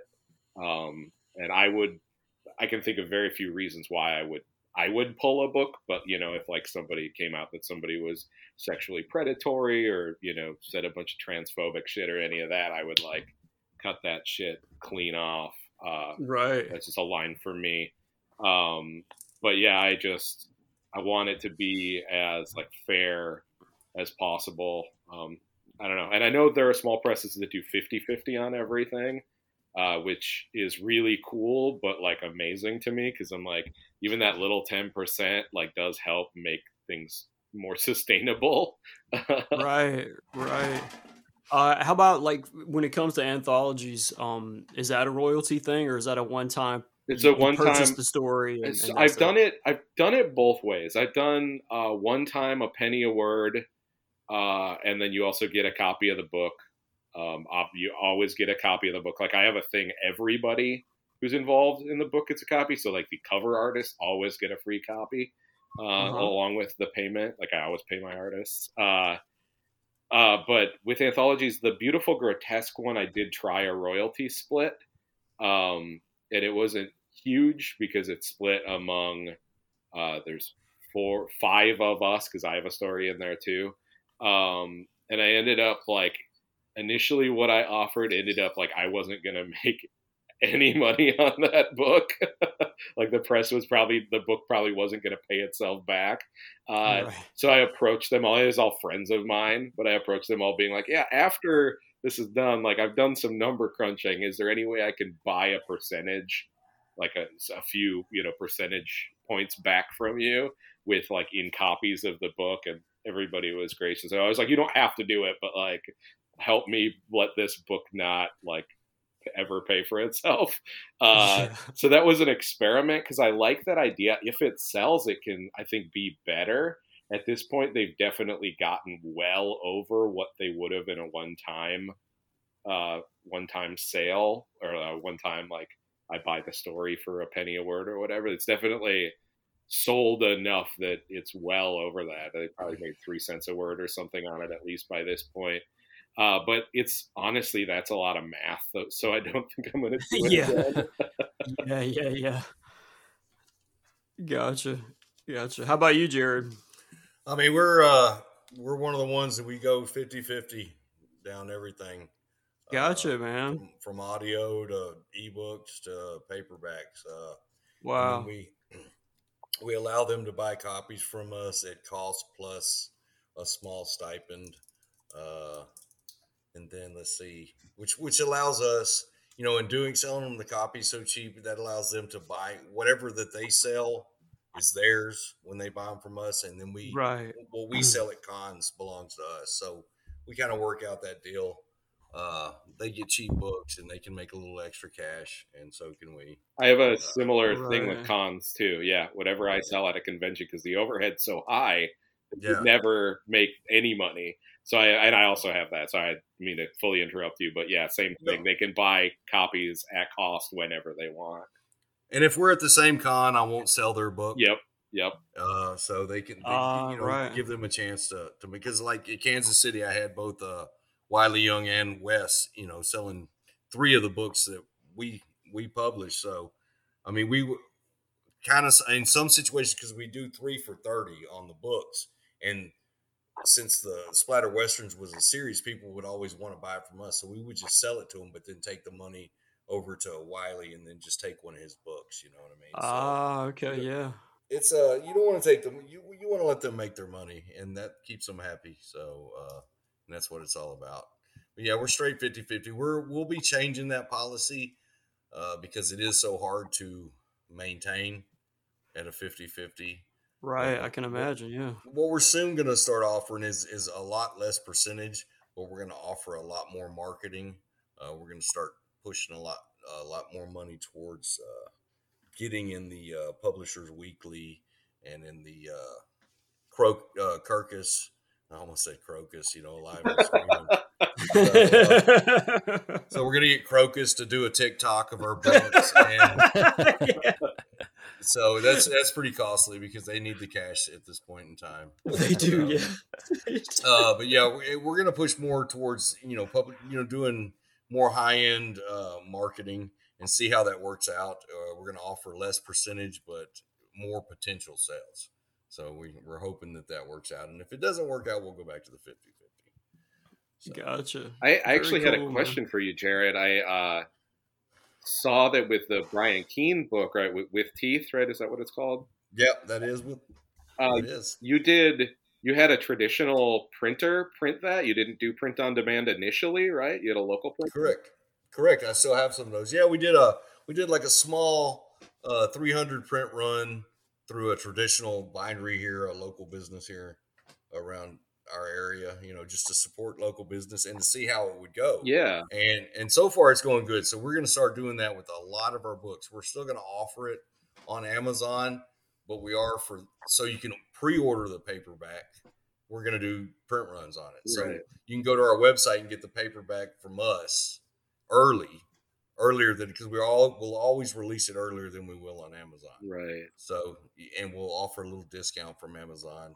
So yeah, we're, we're trying that out. We're also starting to print uh, small runs of the mass meat mass market size of the books. Oh, cool. So so we're gonna we're we're just we're trying to. I mean, it sounds gimmicky, but these are like gimmicks that people miss. They miss the mass market uh, paperback book that you can put in your back pocket. So uh, I Yeah, love those absolutely. books, man. I I, I Hmm. prefer those little little Yeah. books that you can just read. You know what I mean? So I, I And- hate hardbacks too. I can't. I, I hate like bigger books. I like something I can carry around the house with me because I'm like always moving around and shit. So Right, right. Yeah, and people and and and the old mass market were were poor quality. You know, they would fall apart. But these are going to be trade paperback quality, just in the mass market size. So Cool. you know, they won't be they won't exactly be mass market pricing.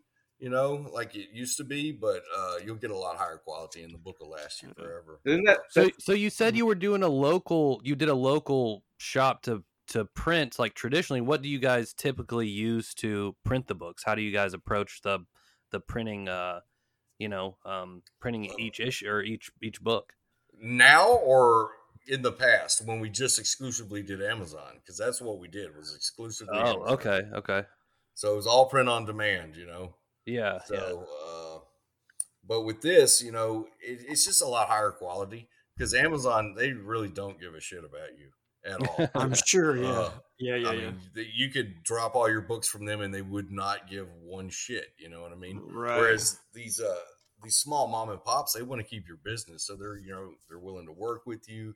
Their quality's top notch. Uh, you can get little bells and whistles that you can't really get from Amazon. You know what I mean? So with because they have the templates, you you follow the template, and this is your book. Like it or lump it. You know. Yeah. So, uh, just a lot more freedom. And you actually, the books cost more per unit to print that way, but you get to keep more of it as well. You don't have to pay that 60% to Amazon. Yeah. Yeah. right. Right. Ju- But their distribution network is second to none. You know, you, you Of course. Yeah. They've made it where you almost can't survive without Amazon. It's So- scary. but our, our store is doing quite well. I didn't know it would take off as it did, but because I do a lot of shipping, I do a lot of shipping. It's uh, it, I I'm really pleased with it, you know. So Yeah, that's same. Like I started the Weird Punk web store in I think 2019 when the the new Flesh came out, and at that time, like my now out of print short story collection, To Wallow in Ash and Other Sorrows, had recently come out, and just like various anthologies I was in, I had copies, and I was like, I got to find a way to sell these, uh, and so I did that, and it's you know for me it's only grown. Uh, it's Mhm. great. I have orders damn near every day, if not every day. Um, I do, yeah. We had I had a couple pop up right while we were talking. You know, it's always like you always do a little dance every time one comes up. yeah, yeah. Yeah. Yeah. Because my phone makes this little cash register sound every time it does it. So I love that shit. I'm like, Hell oh, there's yeah. another sale. You know? Bam, you know. I'm So I'm really interested in the uh, having printing like a traditional publishing or a traditional printer uh, publish stuff. I've thought a lot about doing that too because I'm always very Amazon averse as well, trying to guide people into the store, guide people into the store. I actually don't use Amazon for printing. I use Ingram Spark, uh, yeah, which there it costs a little more on the up on the front end because you have to pay to upload the files. It's like twenty five dollars for the ebook and twenty five dollars for the physical, and which I you don't with the Amazon version. But the I found that the quality is slightly higher of like the paper and the binding, uh, and also they have a distribution network that makes it available like everywhere. So you can buy Weird Punk releases from like fucking I don't know Barnes and Noble and like Bookshop and even indie bookstores are able to get it if they're in the network. And That's that's definitely a plus, I think, because Yes. I feel like distribution is really that's something that's really hard for me. So yeah, it's it's one of those things where it's like a little bit of a okay, like yeah, 90 if it's not in the store, a good 90 95% of my sales are Amazon, but I like people to be able to not buy from Amazon if Yes. yeah, yeah. like that. puts more money in your pocket and the author's pocket. Yeah. when they buy direct from you. Oh yeah, for sure. I just want to always avoid the monopoly Amazon Amazon has on publishing. So does that website that you use have to um do you have to do like the layout and graphic design element of it or do you just upload upload the files or like how does that work? Yeah, I have to have like the full jacket already done and the internal. It's like you know you put the the finished cover wrap on a template for them to print off of, and you upload your formatted yeah like formatted internal file, and they build the book from it. You know, and if you if you've got an IBPA membership, I think the the paperback is free to upload. Oh shit! It's one. It's one of the per, uh, perks of uh, joining it. It's 135 a year, Oh but I think you get the uploads free. damn, I didn't know that. Yeah. So Nice. we see, when we're trying to, our distribution. I should go with Ingram, but we're trying this place called Small Bit uh, Small Press United. Uh huh. uh you have to apply and be accepted you know we're in that process right now but they they uh they market it and distribute it to bookstores you know books a million barnes and noble uh and things of that nature so we're gonna try that with the traditional print run and, and using that and see how it goes Oh, then we'll just interesting. leave amazon behind Yeah, 100% get off their tit yeah. um, like every year they want more money. They want more of your cut, and like it gets smaller and smaller. Like, how the fuck? Like how? Yeah. and they get it Yeah, they get because what else are you gonna do? It's like the biggest thing in town. And you're like, yes, here, just take my money. Yeah, You know, yeah. because you you have no choice. I know. I, But- I had seen like Lucas Mangum, who I know you've you've published. Uh, Mhm. he did that book. Uh, he used Gumroad to publish it, which I think is kind of a similar thing where it's just like its own platform, and uh, he can decide how many copies I think are printed. Like I, th- I do think it like they print when they're ordered, uh, Yeah. but it's like he can limit it. There's some I didn't I don't know the whole thing, but I was like I've seen a couple indie authors use Gumroad for stuff. Uh, I don't know if it's any good or not, but And I know, I know, you know, everybody's uh seen the new Godless thing that's been Yeah. started here lately. yeah, Uh, you know, and that and that's a good deal. That that gives presses and authors themselves, you know, the self-published guys, uh, you know, kind of a distribution, and it's a good deal. Yeah. Uh, Yep. We we use it for a few of our books, and uh, hope that takes off. yeah. I have I have all the weird punk stuff on there too, and I I cut them a deal where I just do like I don't really I know there are ebook readers. I don't want to alienate ebook readers. I'm not an ebook reader. I've never read an ebook in my life. Uh, so it's something that I do, and I, they look nice, but I just don't really care about them.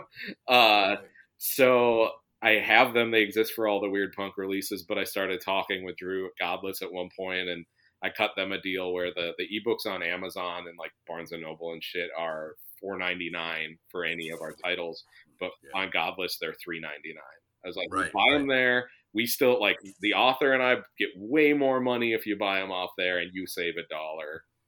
Well, we've been toying with the idea of trying to get something started, like a, like almost like a co-op. You know, we, we buy a printer. You know, Oh, yeah. that's, that's uh, that's like Yeah. capable of printing books. You know, and, and just get a co-op of you know self-published authors and and publishing houses and and you know they, they get their books relatively cheap if they join the co-op and help pay the maintenance and the fees on the machine. I think. Uh, That's a great idea, actually. Yeah, but, that's a you killer know, those idea. machines are like several hundred thousand dollars. So Yeah. that's it's very Woo. cost intense, uh, intensive. So, Yeah. but I'm still toying with the idea, and I've uh, I've kind of got an investor now, so we might try to make something like that work if we can get enough people interested in doing something like that, and then we can give Amazon a run for their money. Yeah, I I love that other. I know, like, I'm not alone in this, but I love hearing other people talk about like ways that you know we could potentially do outside of the Amazon system and exist outside of that because it is so fucked. Because I've thought a lot about doing like I- I kind of I come from punk and the old like distro you know method. You go to a punk show and there's a guy selling records. Mhm. Yeah. You know, he's not playing in a band. He's just selling yeah distro Yeah, records. And I've thought a lot about that, not necessarily that exact thing of being at a show, but like setting up some kind of indie press distro where I would Yeah. buy copies, you know, a few copies of each release from a ton of small horror presses, uh, Right. and then sell Right. them uh, like in one place that isn't Amazon. That's like curated for small presses. Correct. Yeah, Right. that that was yeah. That goes with the whole plan. You know, print them yourself, distribute them yourself, and you know just offer these presses because we all know the like the narrow margins and just if they're going to become a member, give them member benefits. You know, you Yeah. get your books for this. You know, and you can do it a lot cheaper. Yeah. You know? Right. But yeah. it, it's it's just you got to have you got to have a place of business. You got to have a lot of things in in place to do something like that. It's got a lot of moving parts. yeah. But Does uh Yep. night? Go ahead, Jared. no, no, go ahead, please. Uh, d- nightworms. Isn't that what nightworms do? Aren't they sort of like a distribution? They're not a publisher, right? They're a No. distributor. They just do a, a subscription package so they just curate these books you know they'll get with the and i don't know the the whole workings of it but from what i'm talking to sadie you know they'll a publisher will say hey you know we want to use nightworms to get our book out and then they'll send them a, uh, uh, some copies at, at whatever cost that they agree to and then they'll just you know they just do little bundles of uh, uh, it's a, just a subscription service Okay. Obviously, your work has got to pass muster with Sadie to get in. oh there, right? absolutely she's a tough she's a tough Hmm. customer Uh, Yeah. you know, and they do some ex- exclusives. So they uh they've got a Chris Triana exclusive coming out. Oh, uh, Oh so shit. they do do their own little exclusive gigs where they, you know, I guess they're working with the with the publisher to get them out. Uh, so yeah, they definitely do that. But yeah, right on, man. So I'm, I'm going to have to cut this short, fellas, because I'm going to. Ah, uh, yeah. Hey, I was about to say the same thing, Jared. I got to work in the morning, man. Yeah. Um, 4 a.m. for me. Gotta but hey, I, you know, I want you guys both to have a chance to plug the hell out of whatever you got that's new and upcoming, man. Give it to us. Like, tell us what's coming out for Death's Head and what's coming out for Weird Punk. All right, for Death's Head, our our next big release, of course, is going to be the new Ryan Harding Reincursion, which is a uh, a sequel to the uh, Reincarnage that Deadite put out. Uh, but we also got the rights for the Reincursion, and they added uh, oh, uh, 30, 40 more pages to it. So they're calling it uh, Reincarnage Maximum Carnage. So we got those coming out. uh, Cool. We've got sequel to Chris Triana's splatter western, The Thirteenth Koyote. Uh, it's called Ballad of the Were Vixens. Oh shit. We got a Wiley Young uh, novella coming out called uh, Shades of the Blackstone. So we, we do have a lot of stuff coming up that aren't western related. And of course, we still have Christopher Ruffty, his splatter westerns coming out, and Bryan Smith's uh, uh, splatter western. And then with Stygian Sky, we have Chris Triana's uh, kind of crime uh, noir novel coming out called uh, "And the Devil Cried." So, cool. and that's going to be like limited uh, paperback, uh, trade. Pa- uh, I mean, limited hardcover, trade hardcover, and paperback. So, Very cool, man. Very cool. it. Uh, for and uh, so, where do people find Death's Head Press at? Where you know? All right, so you just go www.deathsheadpress.com. It'll take you right to our store, to our website, and, and you can find everything you need. And of course, all our books are available on Amazon. Uh, we prefer that people go to our website and buy them direct from us, but if they must use the uh, the machine, they're always yeah. on they're always on Amazon. yeah. Cool. Thanks, Jared. Uh, for Weird Punk, uh, most recent release, Eric LaRocca's uh, Things Have Gotten Worse Since We Last Spoke. If you haven't read it, you should because it's fucking really good and quite disturbing. Uh, and uh, the next Weird Punk release comes out on August 31st, and it's the newest or the next release from Ali Seay, uh, who wrote Go Down Hard, the Grindhouse put out. Uh, her new next book is called To Offer Her Pleasure, which is not nearly as porny as it sounds from the title. Ali can get very porny. I mean, she does Yeah. corny as uh, she did that for years, I believe. As a Right. uh, yeah, she's amazing. I'm so happy to have, be working with her. Uh, we're doing a cover reveal on August 6th uh, through Nightworms, uh, and there will be a pre-order for the book uh, for the Weird Punk store uh, during that pre-order as well. And then in October, I don't have a title for it yet, but the next mini anthology is coming out, uh, and it's all horror stories set in or around uh, movie theaters. And it's me and Katy Michelle Quinn and Joe Quinnell, who we did Laser Mall together, and then they were also like we did Beautiful Grotesque and brought some other people in. So it's the three of us. It's the third time the three of us each writing a thing, and then this time we brought in Brendan Vidito and Charles Austin Muir to each write a story as well. Uh, but Little Texas. Uh, Charles Charles is from Texas, isn't he? uh, he's from Portland. Oh, I, I thought he was in Austin. Who is that that's in Austin? Michael Pat, uh, somebody. Anyway, no, that's cool. Yeah, uh, Austin's got a pretty good scene, just like Portland. Yep, yeah, there's a lot of writers there too. Uh, yeah, so that'll be out in October, but I don't have a name for it yet because I'm struggling to find like a good horror pun name for a movie All theater. right. Yeah. Like the Titles Silver tough, Scream already exists. Yeah, you can't do that, man. Can't Skip and Keen and all them would be pissed. yeah, you can't fucking Yeah. top that one. right. Yeah. Yeah. I, I mean, if it wasn't so popular, maybe, but it was a pretty popular book. If it was forgotten long ago, but it's not. It's a great anthology. Yeah. So. Yeah. Uh, but yeah, so that's the those are the next two books on the docket. I still haven't figured out the December book. Uh, people can buy if you want to buy direct. If you're you're in the U.S., you want to buy direct. WeirdPunkBooks.com.